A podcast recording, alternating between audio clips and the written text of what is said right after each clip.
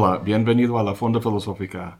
Hoy la segunda parte de Kitaro Nishida y la lógica de la nada. Uno de los comensales de la fonda dejó un comentario al último video que hice sobre Nishida. Dijo, la gran tragedia de la filosofía, como mero sistema de ideas, es que nunca puede traspasar el muro del silencio a conceptual. Sin duda es seductora y entretiene, que duda cabe, pero al final del día, si se es honesto, la claridad que proporciona es una sutil ilusión. Le agradezco el comentario porque sirve para esclarecer el problema que le llevó a Nishida a replantear su pregunta sobre la naturaleza de la realidad última. Bueno, realmente no era una pregunta, o sea, no tenía ninguna duda sobre la realidad última. Como dije la última vez, nunca rechazó la idea de que la realidad en el fondo es unitaria, no dual e indiferenciada. Su pregunta era cómo evidenciarlo como comenta nuestro comensal, la filosofía con sus conceptos nunca puede alcanzar el silencio aconceptual de esa realidad, por lo que, según nos cuenta, no puede ser más que una ilusión. De alguna manera, eso es lo que dice Nishida en su primer libro. Haciendo eco de la tradición zen, dado que esa realidad es no dual, conocimiento de ella no puede ser transmitida, no puede ser aprendida o captada con la razón. Nuestro acceso a ella no es discursiva, sino intuitiva, una experiencia directa que cada quien tiene que hacer por su cuenta. El lector de Nishida supone que él ha tenido esa experiencia y que si se esmera, que él también puede. Eso me suena mucho a experiencias que he tenido con gente religiosa. Tengo una tía cristiana que me ha dicho que mi educación ha sido mi perdición que si solo tuviera fe, Dios se me revelaría y tendría así una experiencia directa de lo divino. Por el otro lado, tengo un amigo ateo que rechaza la razón ilustrada de la modernidad, que ha tratado de dominar la naturaleza, fragmentando así la experiencia humana. Rechaza los conceptos y se apoya en la intuición y el sentimiento. El problema con el intuicionismo es que puede conducir a experiencias distintas de acuerdo con la persona que intuye, lo cual implica que algunas de esas personas o formas de experiencia son equivocadas o ilusorias. Suponiendo que hay una sola realidad con una determinada naturaleza, ¿cómo puedo yo tener la seguridad de que la realidad que experimento de forma directa sea la buena, la verdadera, y no una ilusión o una expresión de factores ideológicos o psicológicos míos. Eso es el problema del psicologismo que comentamos en el último video, y Nishida se dio cuenta de ello. En vez de usar la psicología para evidenciar la naturaleza de la realidad, se dio cuenta que tenía que acudir a la lógica. Nos dice, desde indagación del bien, mi punto de partida yacía no en el sujeto ni tampoco en el objeto, sino más bien en aquello que es anterior a la separación sujeto-objeto. Hasta hoy en día eso no ha cambiado. Sin embargo, al intentar filosóficamente aprender este punto de vista directo y concreto y encontrar una manera de contemplar los varios problemas desde ahí, mis ideas, tras mucho esfuerzo, han cambiado. Ni la experiencia pura ni la voluntad absoluta de Fichte escapan al subjetivismo. Por fin encontré el punto de vista lógicamente fundamentado vía el hipokémenon de Aristóteles. ¿Por qué acudió a Aristóteles? Porque Aristóteles básicamente inventó y formalizó las reglas del pensamiento, lo que llamamos la lógica silogística. ¿Y por qué es importante eso? Pues porque si alguien quiere entender la realidad, lo hace inevitablemente desde el pensamiento. Y la lógica es el estudio del buen pensar. La relación entre el pensar y el ser es uno de los temas más antiguos de la filosofía. Aristóteles lo abordó suponiendo que la realidad es inteligible, que tiene no solo determinada estructura, sino una estructura discursiva susceptible al pensamiento humano. En pocas palabras, la estructura que la realidad y el pensamiento tienen en común es la lógica, y es por eso que Nishida acude a ella. Lo que le llama la atención en la lógica de Aristóteles es el hipokémenon. Ese es un término griego que se tradujo al latín como subjectum y al español como sujeto. No sujeto en el sentido epistemológico, como cuando hablamos de sujeto y objeto, o sea, de mente y materia o de conocedor y conocido. Más bien se trata del sujeto gramatical, como cuando hablamos del sujeto y el predicado de una proposición. Si decimos el perro es blanco, el perro es el sujeto y blanco es el predicado. Esta proposición es un juicio. En ella estamos juzgando que alguna parte de la realidad que ontológicamente llamamos objeto pero gramaticalmente en el contexto de la proposición llamamos sujeto, ya sé, es un poco confuso, juzgamos que ese sujeto sea de tal o cual manera, es decir, que tenga o encierre tal o cual cualidad o predicado. Ahora, al conocer la realidad, al conocer cosas reales, Aristóteles distingue entre esencia y accidente. Ese perro que hemos juzgado como blanco ¿Es su blancura un aspecto esencial del perro? ¿Podríamos imaginarlo como negro o de color café? Claro. Entonces, ser blanco es una cualidad que encierra, pero de pura casualidad, no de forma esencial. Cuando consideramos algo al margen de sus accidentes, o sea, en términos únicamente de su esencia, lo consideramos como usia, o lo que se ha traducido como sustancia. Tanto sujeto como sustancia hacen referencia al objeto ahí en el mundo, uno en sentido gramatical y el otro en sentido ontológico, y los dos quieren decir literalmente aquello que yace debajo de. ¿Debajo de qué? Debajo de las cualidades accidentales como blanco, viejo, barbudo, etc. Aquello que yace debajo de esos accidentes es literalmente sustancia. En el proceso de conocer la realidad, ¿cómo podemos saber que hemos llegado a la esencia de lo que algo es, que hemos llegado a una sustancia? Aristóteles nos da una pista. Dice que una sustancia es aquello que puede ser un sujeto, pero nunca un predicado. Tomemos como ejemplo barbudo. ¿Puede barbudo ser una sustancia? No, porque puede servir de predicado. Por ejemplo, Sócrates es barbudo los predicados siempre tienen algún nivel de generalidad, de modo que pueden aplicarse más que una sola vez. ¿Y Sócrates es una sustancia? Sí, porque no puede predicarse de ninguna otra cosa. Decir Aristóteles es Sócrates, por ejemplo, no tiene sentido. Donde los predicados son generales, las sustancias son siempre individuales y únicos. Resumiendo, la realidad que conocemos, la realidad en su sentido más básico, se compone de individuos únicos. Este árbol, este perro. Estos son lo que Aristóteles llama sustancia primera. Las cualidades o atributos que encierran, como blanco o cuadrúpedo, los llama sustancias segundas. Estas últimas son lo que Platón consideraba lo realmente real, las ideas, que se encuentran apartadas de este mundo en un mundo inteligible. Cuando conocemos, lo que conocemos son ellas. Para Aristóteles no. Esas cualidades no existen de forma independiente, sino solo en la sustancia, en las cosas individuales.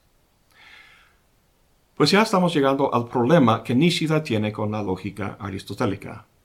En pocas palabras, dice que carece de un principio de individuación. ¿Por qué es importante eso? Veamos. Conocer algo para Aristóteles significa definirlo, y algo se define al decir qué clase de cosa es. Tomemos como ejemplo a Sócrates. ¿Qué clase de cosa es Sócrates? Siempre respondemos una pregunta de ese tipo al predicarle una cualidad o atributo general, digamos animal. Sócrates es un tipo de animal. Seguimos el proceso de definición al precisar o especificar ese atributo. Preguntamos, ¿qué tipo o especie de animal es Sócrates? Para responder esta pregunta hay que introducir lo que Aristóteles llama una diferencia específica. En este caso es la racionalidad. El género animal se divide entre los animales racionales y los irracionales. ¿Qué tipo de animal es Sócrates? Es un animal racional.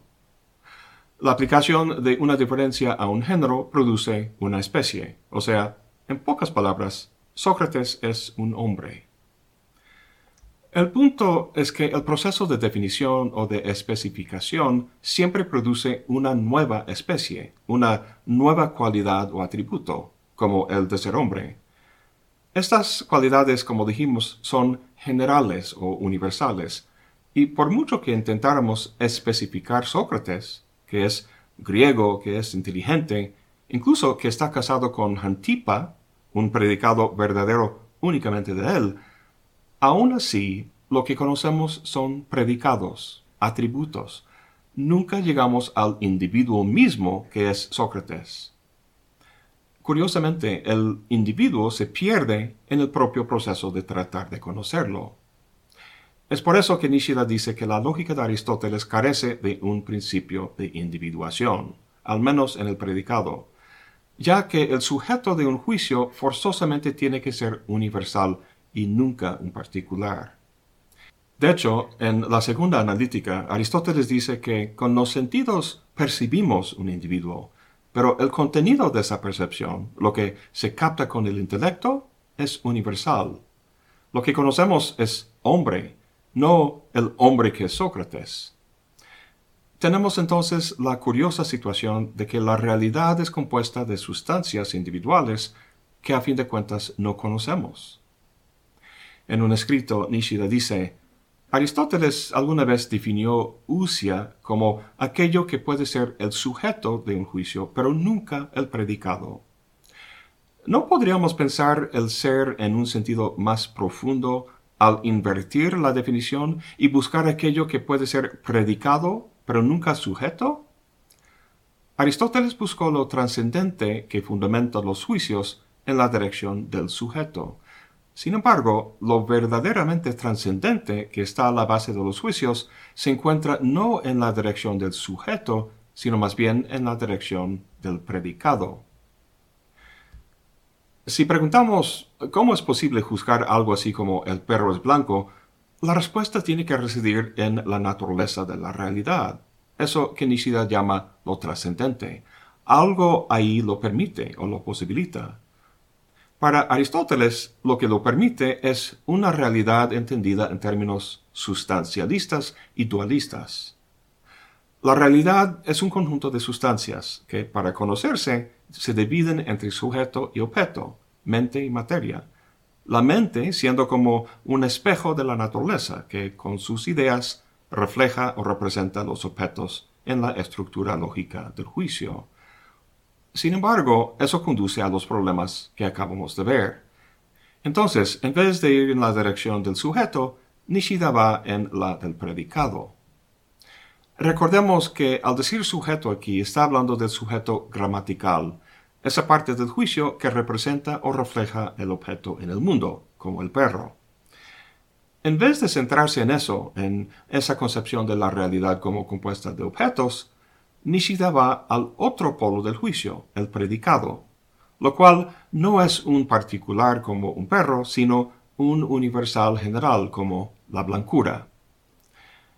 Dentro de poco veremos qué significa eso y qué espera lograr al centrarse en el predicado.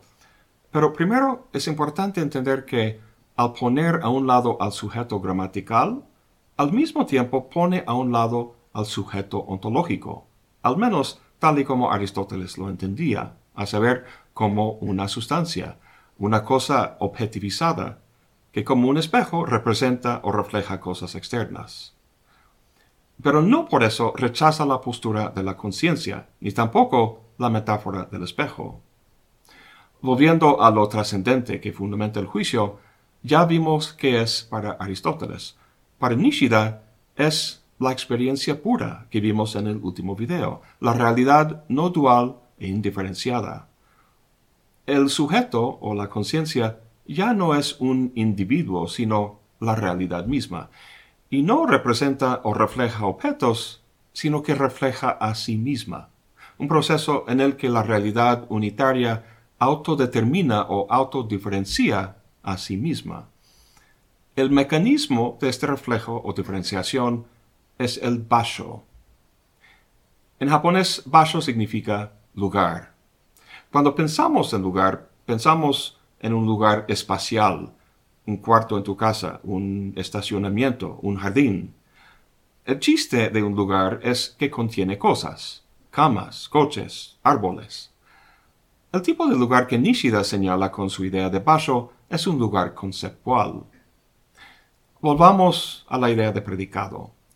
Hace rato, cuando introdujimos la noción de hipokémenon o sujeto gramatical, dijimos que el juicio afirma que el sujeto, que representa un particular, tiene o encierra un universal, una cualidad como la blancura. La relación entre particular y universal aquí se expresa en la lógica como una relación de subsunción. El universal subsume el particular o el particular cae bajo el universal.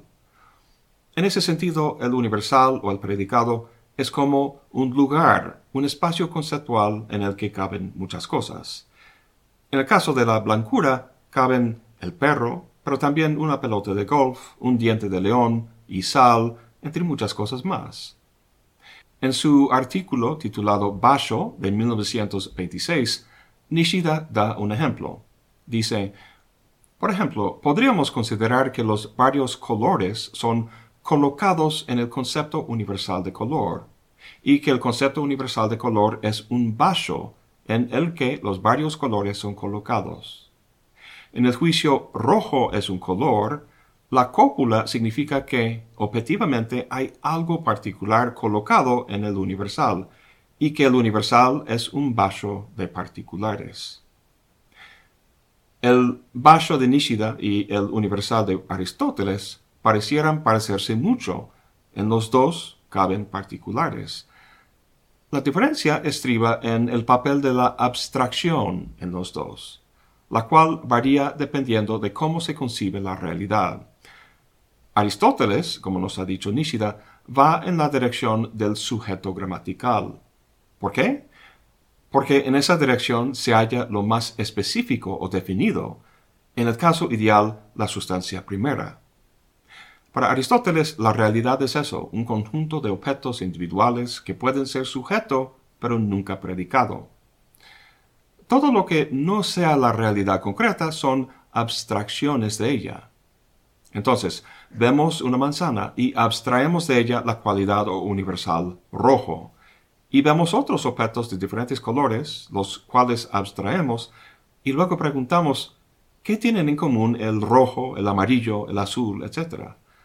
La respuesta se consigue al abstraer de todos ellos el concepto de color. Todos son colores. Y así sucesivamente hacia universales más amplios. A diferencia de Aristóteles, Nishida va en la dirección del predicado, porque en esa dirección yace lo que es la realidad para él, el caso ideal siendo la experiencia pura o la realidad no dual. Digo en el caso ideal porque cualquier predicado universal expresado en un juicio, por muy amplio que sea, no es esa misma realidad no dual, sino cierta abstracción de ella. Bueno, a lo que voy es que el concepto de color no es para Nishida producto de la abstracción, sino el punto de partida para la misma. Usando el ejemplo que da Nishida, poder decir rojo es un color implica que uno ya tiene el concepto de color, que entiende qué significa. El sentido de un color específico va en función del sistema de colores, un sistema de distinciones y relaciones en el que rojo es una posibilidad. Entonces, la dirección de la abstracción va a la inversa del caso aristotélico, desde el predicado hacia el sujeto gramatical. Rojo es una abstracción del sistema de colores, o digamos una determinación o expresión o articulación del sistema. Nishida entiende el sistema de colores como lo que Hegel llama un universal concreto, a diferencia del universal abstracto. Lo que rechaza es ver a rojo y color como universales abstractos, dos entes distintos e independientes que uno tiene que ver cómo poner en relación. En semejante esquema, la relación entre los dos es externamente impuesta. Para Nishida y para Hegel, el particular, en este caso el concepto de rojo, es parte del universal y emerge de él. Aquí la relación entre particular y universal es interna y en el proceso cognitivo se hace explícita. En otras palabras, lógicamente hay una unidad no dual cuyas partes el juicio en el proceso de conocer hace explícitas. De esta manera, Nishida va de lo no dual al dualismo de sujeto y objeto. Bueno, en este punto llegamos a una observación de fundamental importancia. El concepto o paso de color no es sí mismo ningún color. El paso color es un lugar en el que los miembros que caben en él, rojo, azul o verde, cobran sentido, pero desde el punto de vista de estos últimos, el concepto de color no es nada, no es ninguna cosa. Se hace patente esta idea en el inglés. En inglés nada es nothing. Literalmente no thing, o sea, ninguna cosa. Con esta caracterización de Basho, Nishida pone su dedo en la llaga de una de las más paradójicas insistentes consecuencias de la lógica del ser. En lo que queda de este video, quiero hablar de cuatro filósofos, Kant, Nietzsche, Russell y Wittgenstein, y cómo se metieron en un problema que Nishida de forma muy elegante resuelve. Un ejemplo muy sencillo del fenómeno al que me refiero es la frase todo es relativo. La verdad, no conozco ningún filósofo importante que lo dice, pero mucha gente lo agarra y dice, los posmos dicen que todo es relativo. Y luego agregan que para que no se queden en una incoherencia lógica, tiene que eximir esa afirmación misma. O sea, todo relativo menos esta afirmación, cosa obviamente que no se vale. El problema, según los que lo argumentan, es que los posmos han dicho lo que no puede decirse. Nietzsche incurrió en esta incoherencia con su primera obra, El nacimiento de la tragedia. El problema, como reconoció años después al escribir un nuevo prefacio al libro, es que hay un choque entre forma y contenido. La primera línea de la obra reza, mucho es lo que habremos ganado para la ciencia estética cuando hayamos llegado no sólo a la intelección lógica, sino a la seguridad inmediata de la intuición de que el desarrollo del arte está ligado a la duplicidad de lo apolíneo y de lo dionisiaco. El objeto de su reflexión es la intuición directa de los antiguos griegos, cosa, como dice, que puede captarse mejor con la propia intuición. Sin embargo, procede a lo largo del libro a tratarlo de forma intelectiva, mediante un discurso lingüístico lógico. Esta forma choca con el contenido. Dijo posteriormente que debió haber cantado el libro en vez de escribirlo. En el caso de Kant, la crítica de la razón pura aborda la cuestión del conocimiento humano. ¿Qué podemos conocer? Su intención es poner límites a la metafísica especulativa tradicional, y lo hace al decir que nuestro conocimiento está limitado a las matemáticas y a la ciencia del mundo natural, empírico. Justifica esta conclusión al explicar la compleja maquinaria del conocimiento humano, específicamente la naturaleza a priori de la sensibilidad y el entendimiento. El problema es que el discurso de la crítica no es ni matemático ni científico, sino netamente filosófico o metafísico. Si Kant hubiera respetado los límites que su filosofía crítica establece, no pudo haber desarrollado esa misma filosofía crítica. Hubiera sido imposible. Nuevamente, ha dicho algo que según sus propios criterios no puede decirse, que es ilegítimo. Hace poco, aquí en la fonda, terminé una serie de videos sobre el Tractatus de Wittgenstein. En ella hablamos de una paradoja que descubrió Bertrand Russell, que tiene que ver con la teoría de conjuntos. No lo voy a tratar aquí. Si te interesa, lo discuto con detalle en el primer video de la serie sobre el Tractatus. Básicamente, la paradoja consiste en una clase siendo miembro de sí misma y no siendo miembro de sí misma al mismo tiempo. La paradoja surge cuando la proposición que enuncia la clase hace referencia a sí misma dentro de sí misma.